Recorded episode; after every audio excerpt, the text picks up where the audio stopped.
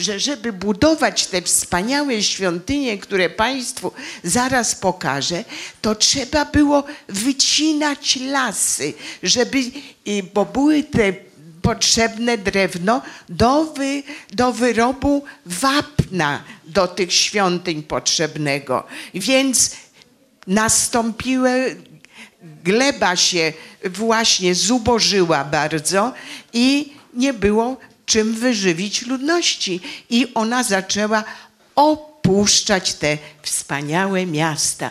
Tu jesteśmy w mieście Palenque. To jest jedyne miasto, w którym, w którym właśnie w pałacu władcy była wieża zbudowana. Proszę sobie wyobrazić, że to wszystko działo się, zanim powstało państwo polskie, kiedy nasze pa, nasi przodkowie byli jeszcze gdzieś w lasach i chodzili w skórach. To jest Palenque, w stanie Chiapas, jedno z najciekawszych miast. I tu proszę, Majowie byli też znani z astronomii i być może takie okno służyło do obserwowania nieba.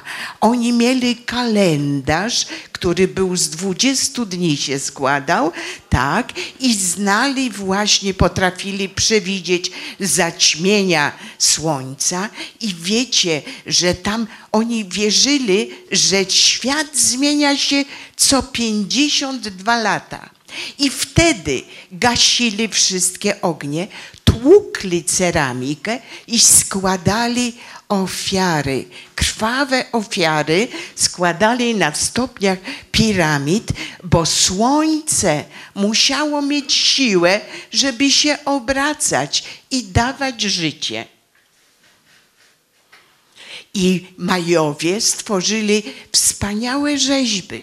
Widzicie, to są tak zwane stele, które władcy stawiali co dziesięć i co dwadzieścia lat swego panowania.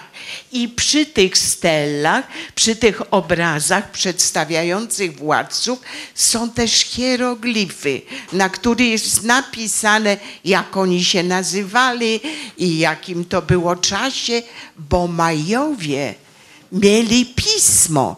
To było pismo hieroglificzno-fonetyczne i do niedawna uważano, że nie da się rozwiązać problemu jego odczytania. A liści właśnie jest ono odczytane i co są połączone hieroglify pojęciowe z, ze znakami fonetycznymi. Ja poznałam niegdyś profesora Jurija Knorozowa, który właśnie w, w, w, w Moskwie, a właściwie w Leningradzie, zajmował się właśnie tym rozszyfrowaniem pisma Majów. Zajmował się nim też Eric Thompson i wielu innych później y, lingwistów. Także teraz już wiadomo, y, że ono y, da się odczytać. To są z Palenque właśnie, tak, jeszcze, proszę dalej, tak, właśnie. To przy tym pałacu, który żeście widzieli z wieżą, w tym pałacu władcy są właśnie takie stele, ale te nie przedstawiają władców, tylko niewolników. Ponieważ państwa Majów uznawane do niedawna za pokojowe bardzo, wcale takie nie były. Prowadziły ze sobą wojny i zdobywały niewolników, żeby ich w krwawej ofierze złożyć. I widzicie, jakie oni mają nosy i jakie mają czoła. Majów, jak się dziecko rodziło, to Yy, formowano kształt ich głowy. Po, w deseczki z dwóch stron yy, przytwierdzano yy, yy, bandażem i ono się tak spłaszczało, to czoło, prawda, też. I taką specjalną mają urodę i przepiękne fryzury. O, widzimy właśnie ten dziedziniec, a to jest też w Palenque świątynia inskrypcji. proszę Państwa, to jest pierwsza świątynia Majów, w której znaleziono grobowiec. Poznałam tego archeologa, on się nazywał Ruz Lhuillier. O, właśnie mamy, mieliśmy tam ten grobowiec i widzicie, jakie wspaniałe maski. To był grobowiec króla Pakala Wielkiego, który rządził Palenkę, tak się nazywa ta, ta miejscowość, w siódmym wieku. Panował przez sześćdziesiąt osiem lat. I ten Ruz Lhuillier w tysiąc dziewięćset pięćdziesiątym szóstym roku właśnie znalazł ten grobowiec, na którym, tutaj nie widać, jest wyryty człowiek w takiej specjalnej, dziwnej pozycji. Däniken twierdził, że to na pewno kosmita, tak, ale był to władca. Napisane jest. I właśnie znaleziono ten, proszę zobaczyć, jaka biżuteria tam była wspaniała, tak. Idziemy dalej, widzimy te stele.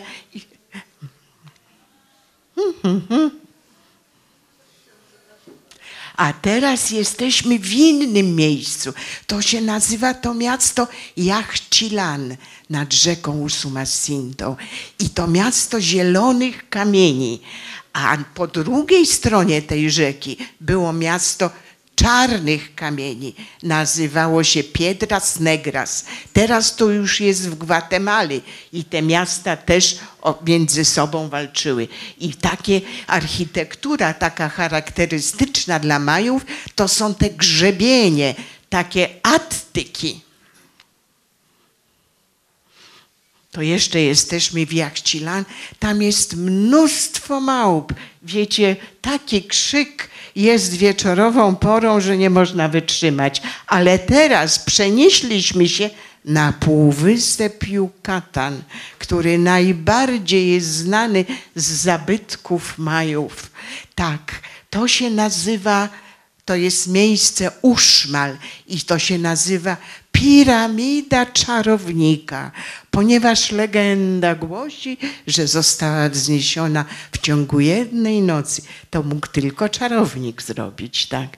Patrzcie, jakie przepiękne kształty obłe, tak? I widzicie, mamy na rogach takie maski Boga Czaka, ponieważ Yucatan to specjalne miejsce, tam nie ma w ogóle rzek. Rzeki płyną pod ziemią, od czasu do czasu tylko wychodzą na wierzch w postaci tak zwanych cenote, studni, tak, i groty są pod tym.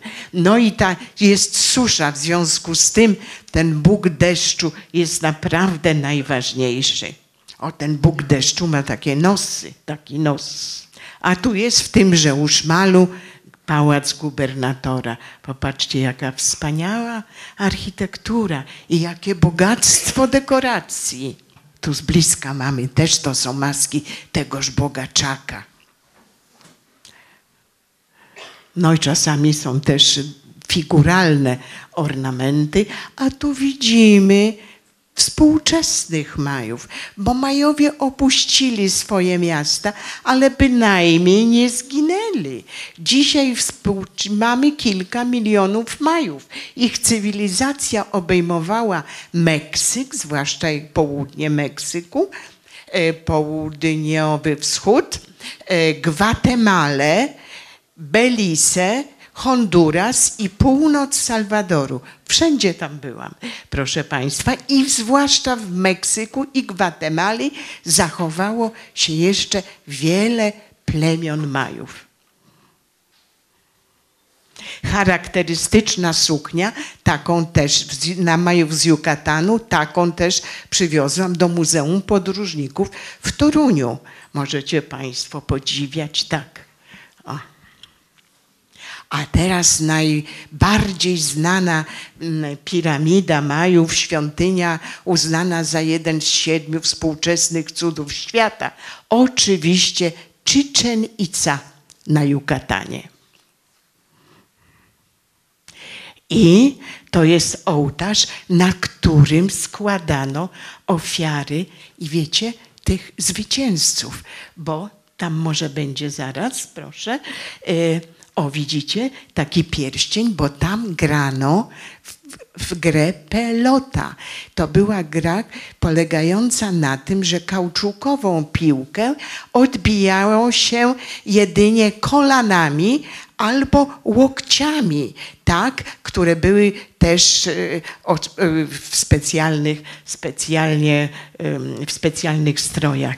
I zwycięzcy w nagrodę zostali ofiarowani Bogom. No proszę zobaczyć, tak. To właśnie taka, a taka, taka, taki pierścień znajdował się na wysokości, bywało i czterech metrów.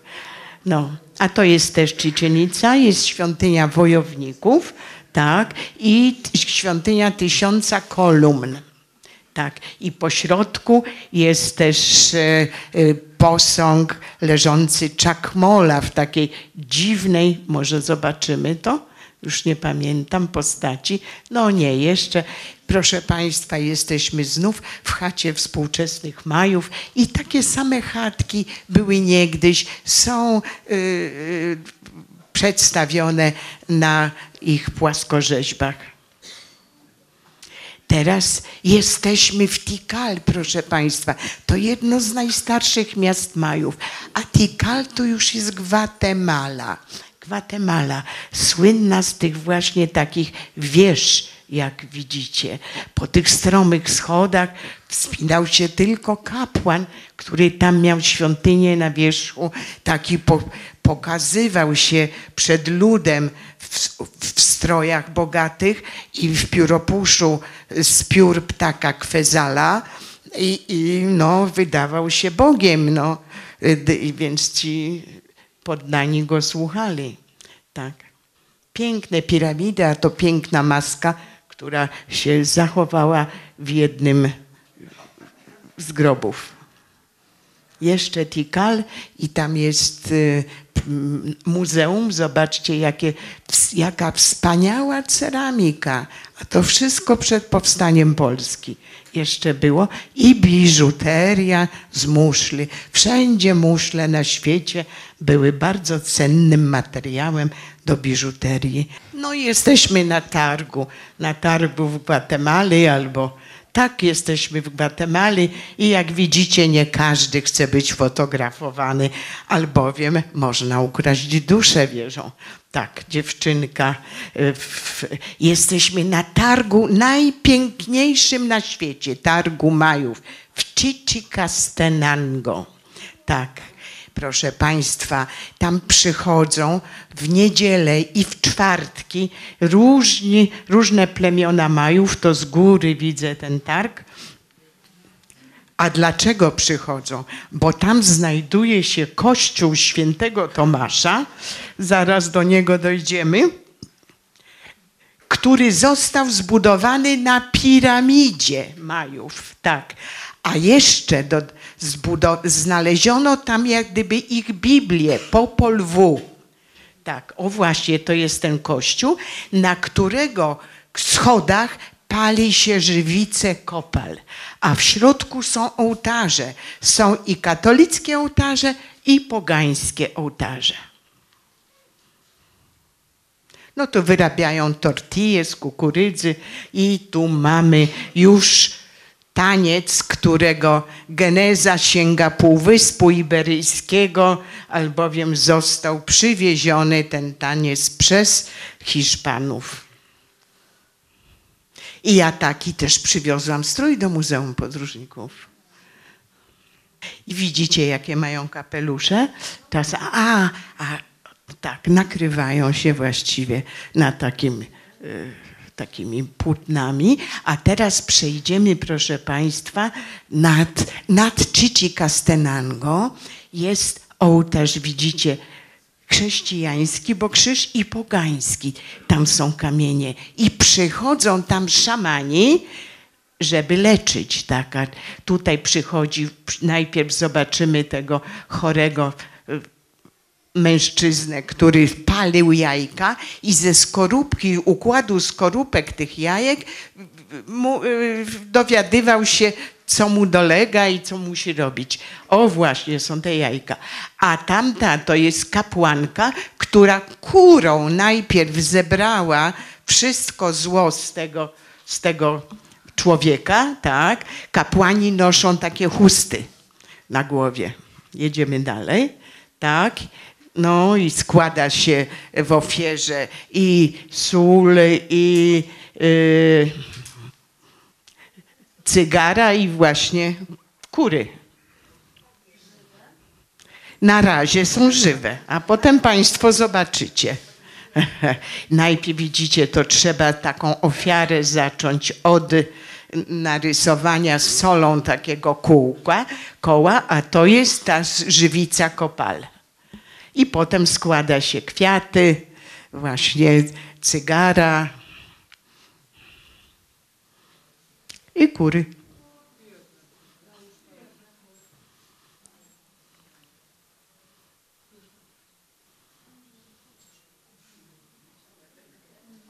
Takie życie.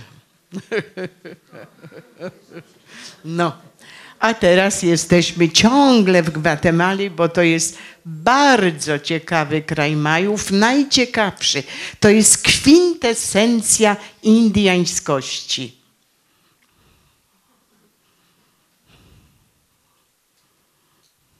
Ciągle na targu, ciągle obserwujemy, jak one są ubrane, a teraz jesteśmy nad jeziorem Atitlan, przepięknym, otoczonym wulkanami, niektóre czynne.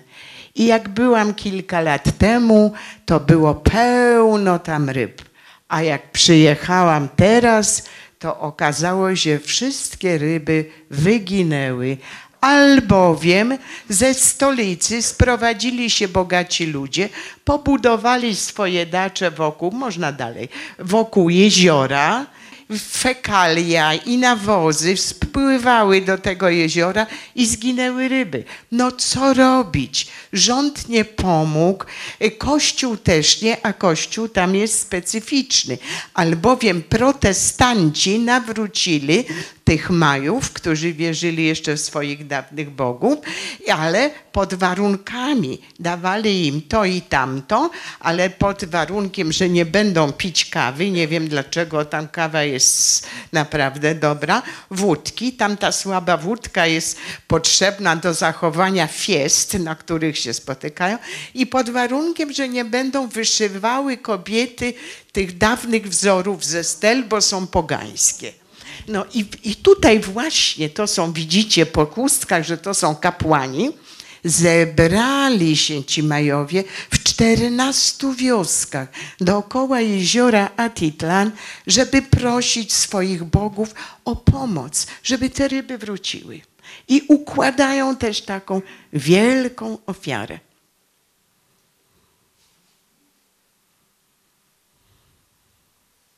Jest czterech kapłanów, bo są cztery strony świata, a każda strona świata ma swojego Boga.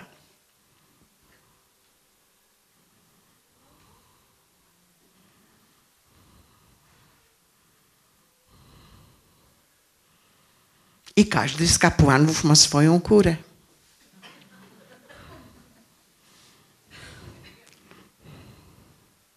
Modlą się i rozrywają te kury. A ja nie mogłam na to patrzeć. No. I ten dym z tych kur unosi się ku bogom, zanosząc prośby.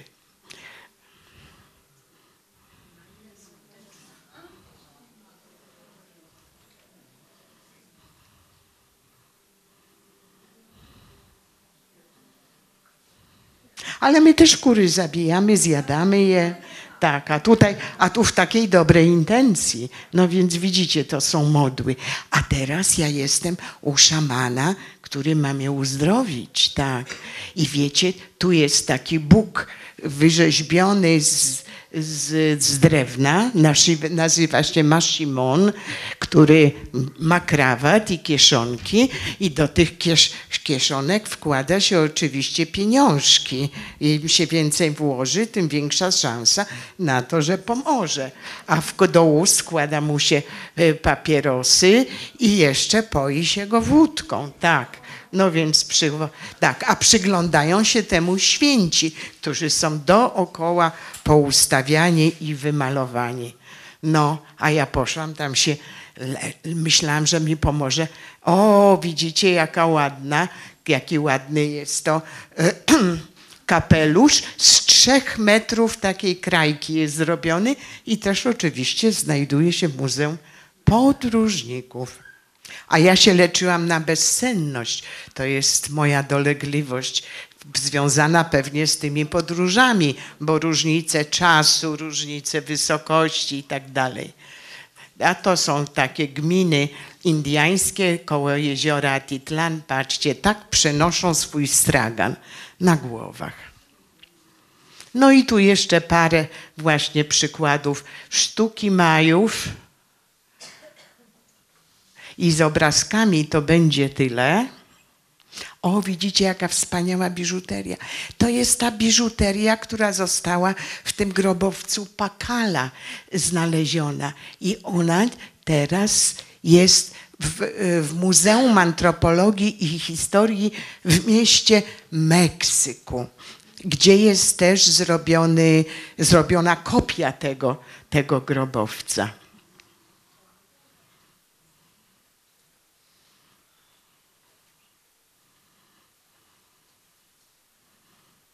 A chciałam Państwu powiedzieć, że cywilizacja Majów to upadła przy, głównie przez tych Hiszpanów, bo oni jak przyjechali, zdobyli Meksyk, a wiecie, że to Cortes tam przyjechał w tysiąc pięćset dziewiętnastym roku i podbił Meksyk przy pomocy plemion indiańskich, dlatego że podobnie jak w Peru, plemiona, jak te, gdzie Pizarro podbił Peru, plemiona były ze sobą w walce i panowały nad nimi w, w Peru Inkowie, a w Meksyku Aztecy, i, którzy podbijali inne plemiona. I te plemiona pomogły tym przybyszom, żeby pokonać no, tych Azteków. I Cortes doprowadził do ujęcia ich władcy Moktecumy.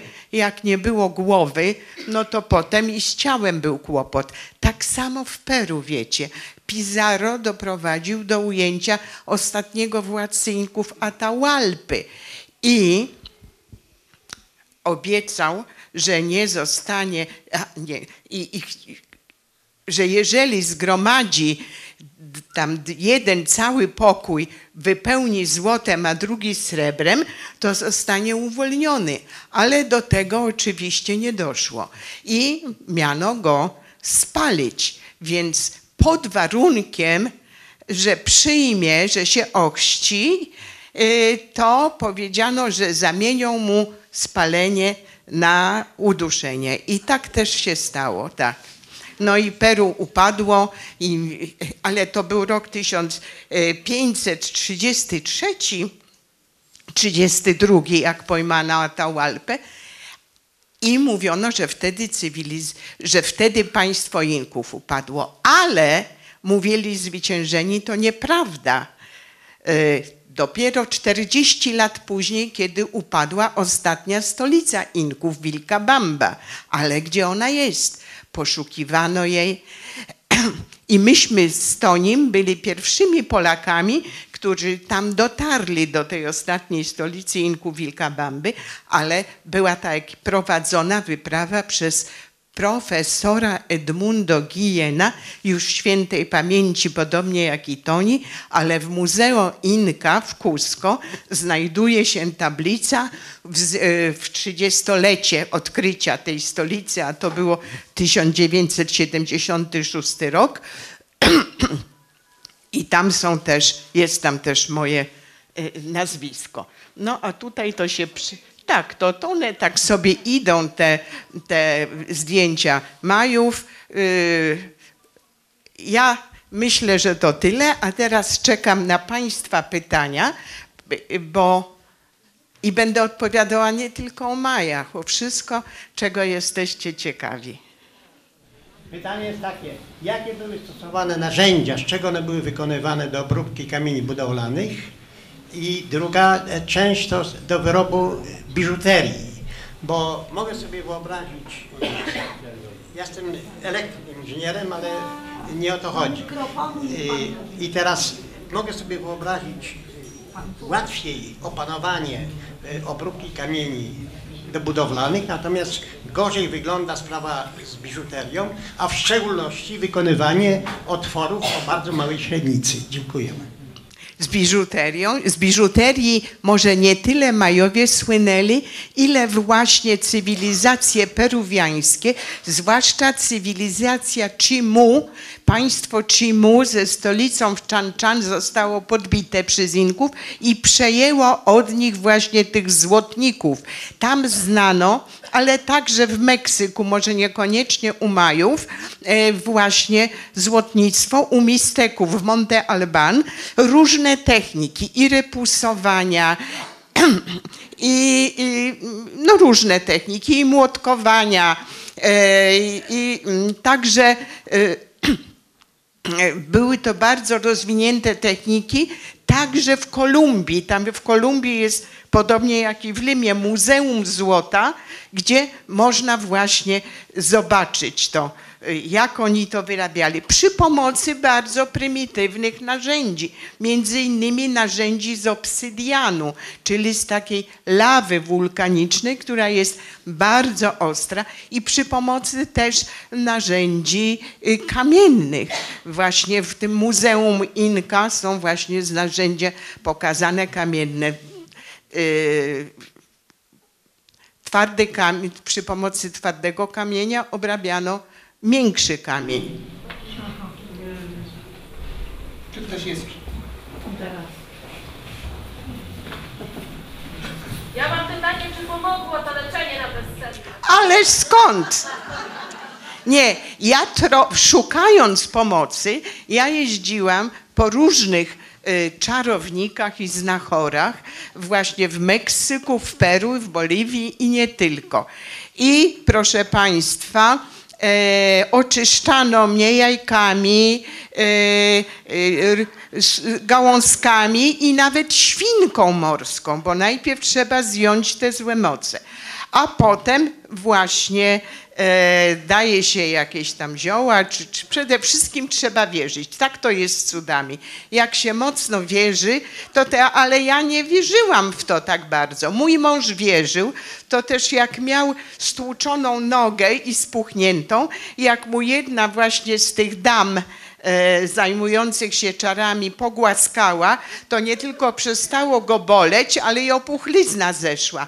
Natomiast mnie nic nie pomogło. Także ja do, do dzisiaj właśnie mam te problemy i często uciek, uciekam się po prostu do Stilnoxu i innych imowane.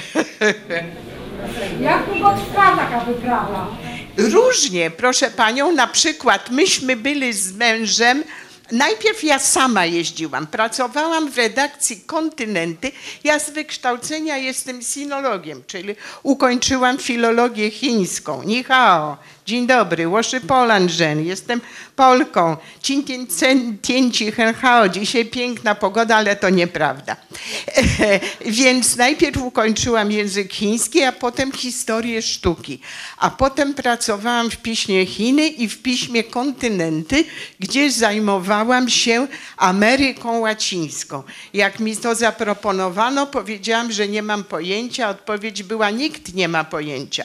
I to była prawda i po kilku W kilku latach stałam się wybitnym specjalistą. Pierwszą podróż odbyłam statkiem o romantycznej nazwie Transportowiec właśnie do Meksyku, tropem Majów. Miałam sto osiemdziesiąt dolarów na trzy miesiące, ale odmawiając sobie wszystkiego, to nie było ważne. Mogłam dojechać już wtedy też do wszystkich tych ośrodków Majów, zrobiłam zdjęcia, a nie wiedziałam, jak się te zdjęcia robi. Dopiero dzień przed wyjazdem przyszedł do mnie taki Tadzio Kubiak, Kubiak który był fotografem w piśmie Ekran i pokazał mi, miałam pis, start i Zorkę, takie dwa aparaty mi redakcja pożyczyła. No i pojechałam, pierwsze zdjęcia zrobiłam, to może ze dwadzieścia procent się nadawało, a teraz to moje hobby. Teraz ja mam wystawy fotograficzne i to nie tylko takie zdjęcia robię ludzi, ale także małe fragmenty natury fotografuję, przeskalowuję je do dużych formatów, takich dwa metry na metr czterdzieści i ta natura, rzeczywistość staje się abstrakcją, zaświadczając, że abstrakcji nie ma, że wszystko wywodzi się z natury, wszystkie kierunki sztuki. No i to jest taka moja pasja. Teraz fotografuję światło, ale też fotografuję właśnie ludzi. Wydałam album Uśmiech Świata. Państwa to nie dotyczy, wszyscy się uśmiechacie, ale Polacy częściej narzekają. To też ten mój album Uśmiech Świata i wystawy Uśmiech Świata e, są zachętą do tego, żeby się uśmiechać, bo uśmiech to najkrótsza droga do serca. I w tych krajach biednych Azji Południowo-Wschodniej, Afryki żyją naprawdę znacznie gorzej niż w naszej ojczyźnie, a się uśmiechają i są otwarci, są naprawdę. Dlatego właśnie wydałam ten album, a potem wydałam Biżuterię Świata. A teraz wy, wy, wyjdzie wyjdą Drzwi i okna świata, a pracuję nad fryzury i nakrycia głowy i nad albumem Świat, który odchodzi. No to wystarczy, nie? Ale ja jestem z rodziny długowiecznej, więc dam radę. A oprócz tego piszę właśnie tam, gdzie byłam, o moich przygodach zawodowych i prywatnych i promuję Polskę. Tutaj właśnie macie też groch i kapustę i macie Polska znana i mniej znana.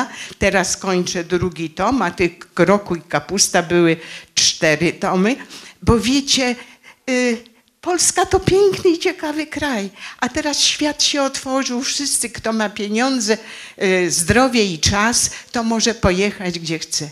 A Polska została tak odłogiem trochę, dlatego ja pokazuję, jaka jest ciekawa. Sama dla siebie też wynajduję takie miejsca, o których nikt nie słyszał. Naprawdę. Czy byliście w Małujowicach na Opolszczyźnie, gdzie jest Śląska Sykstyna tak zwana.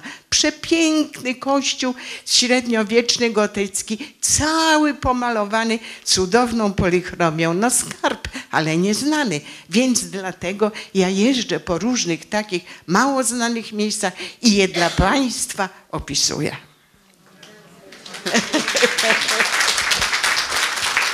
Natomiast tematem naszego dzisiejszego spotkania jest Tropem Majów. Czy to Majowie są Pani największą pasją i miłością? A jeśli tak, to dlaczego? No dlatego, że stworzyli bardzo wysoką cywilizację i jak, i stworzy, tak, i, i, jak mówiłem, kiedy nasi przodkowie byli jeszcze w puszczy, to oni znali już astronomię, matematykę, mieli pismo i stworzyli wspaniałe dzieła sztuki. Naprawdę. Dlatego to mnie fascynuje. Mnie. Jeszcze bardziej mi fascynują Majowie, aniżeli Inkowie, z którymi jestem związana. Związana z Peru nie tylko ze względu na Vilcabambę, ostatnią stolicę Inków, ale także doprowadziłam do wzniesienia tam najwyżej na świecie pomnika inżyniera Ernesta Malinowskiego, twórcy do niedawna najwyżej położonej kolei na świecie. cztery tysiące osiemset osiemnaście metrów nad poziomem morza na przełęczy Ticlio. Więc jestem i teraz właśnie byłam też w lipcu, żeby kolejny raz zobaczyć, jak ten pomnik wygląda. I szkoła Malinowskiego jest indiańska. Przychodzą dzieci, młodzież, dba o ten pomnik, a jego autorem jest znakomity rzeźbiarz Gustaw Zemła. propos Majów, jako że w tej chwili też Tlankatanie uczą się języka Majów, w jaki sposób ten język Majów się zachował, no bo jak przyszli Hiszpanie, to ich tępili i nie dość, że się uczą mówić, to jeszcze wszystkie tablice też są często dwujęzyczne, hiszpański i, i, i w języku Majów. Jak on przez tyle wieków zachował się, mimo że było ograniczenie tego wszystkiego? No ale nie zabraniono im mówić między sobą w języku Majów, także język przetrwał, gorzej było z tym pisanym. Taki był biskup Diego de Landa, który z, zresztą spalił tam dwadzieścia siedem kodeksów, przetrwały tylko cztery kodeksy Majów, który od swego sługi wziął informację i spisał. Niestety ona o właśnie co, jaki hieroglif znaczy. Niestety one okazały się w znacznej części błędne, ale język przetrwał, bo oni pomiędzy sobą, taki mówiony przetrwał i przetrwały różne, przetrwały różne dialekty.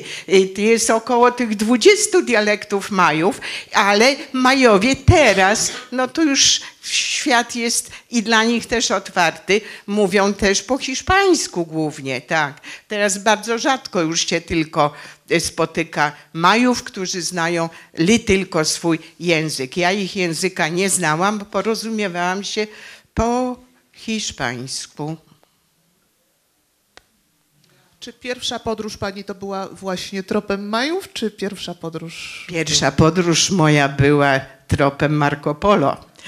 Czyli pojechałam po czwartym roku studiów na sinologii. Wysłano mnie na dwa miesiące do, do Chin. Leciało się dwa dni wówczas z nocowaniem w Nowosybirsku. Tak źle zniosłam tę podróż, że marzyłam, żeby nigdy już nie wsiąść do samolotu. A liści się nie udało, jak wiecie. Tak inaczej. Ale do Majów nie samolotem pojechałam, tylko popłynęłam statkiem. Na tym statku były dwie ciekawe osoby. Jedna to była spirytystka, z którą wywołaliśmy duchy wieczorową porą, tak, i udało nam się ducha Piłsudskiego wywołać, a druga to był, a druga to był śpiewak operowy z Odessy, więc było bardzo, bardzo miło. Najzabawniejsze momenty w pani podróżach? Najzabawniejsze. Ja zawsze mam, codziennie mam jakieś, ponieważ jak mówiłam, jestem optymistką, to bezustannie coś się dzieje. A kiedyś mnie wzięto, jak przy, przyleciałam do, do Chile i wtedy Mitterrand, prezydent, też przyleciał. Ja byłam w takim jakimś płaszczyku beżowym i wzięto mnie za Tiereszkową. Ja chciałam pani podziękować za to, że kilka lat temu wygrałam w jakimś konkursie ten jeden z tomów, Grochu i kapustę. A pytanie mam takie. Niedawno oglądałam, jak pani była u pana no, w Superstacji w telewizji Aha. Jagielskiego. I, I chciałam, żeby pani przypomniała, bo to takie śmieszne dla kobiet przynajmniej, tak mi się wydaje, o takich plemionach, gdzie tam kobiety rządzą i tam... A, to no, plemię Mosło, proszę państwa. Plemię Mosło w Chinach. Jest tam jeszcze matriarchat. Mało tego, tam kobiety wybierają swoich partnerów. Są małżeństwa tylko na przychodne. Wieczorem facet przychodzi, a rano musi damę opuścić. Jeżeli rezultatem związku są dzieci, zostają przy mamusi. A jak mamusia ma dosyć ich ojca, to wywiesza czapkę za drzwiami i to znaczy bye bye. Tak. I może następnego sobie sprowadzić, a tatuś nazywany jest wujkiem. Rządzi najstarsza kobieta, ma największą rolę tam odgrywa właśnie i, i a panowie, ale, źle, ale te kobiety też ciężko pracują. Panom się nieźle powodzi, jak zresztą wszędzie. A, a w Chinach, wiecie, to te kobiety są szczególnie pracowite. Tak. A panowie siedzą sobie, ja pokazywałam to w filmach, e, e, Pieprz i wanilia, moje Chiny, one były na T V N dwadzieścia cztery, Biznes i Świat, dziesięć filmów było niedawno pokazywanych, one jeszcze tam jeszcze będą wznawiane. pokazywałam, panowie siedzą i grają w madżonga. Na ulicy, w kawiarni, w świątyni nawet, a panie zasuwają. Co to jest za gra? Słucham? Mahjong to jest taka, taka, taka gra w takie kostki, ileś tam jest sto trzydzieści kombinacji. To nie jest taka głupia gra, bo tak jak brycz, to pamięć naszą utrwala, tak. Na stoliku się rozkłada. Czy ktoś z Państwa ma jeszcze pytanie? Jeśli nie, pozwolę sobie zaprosić Państwa już na... Jeszcze A, jeszcze, pani. Dobrze.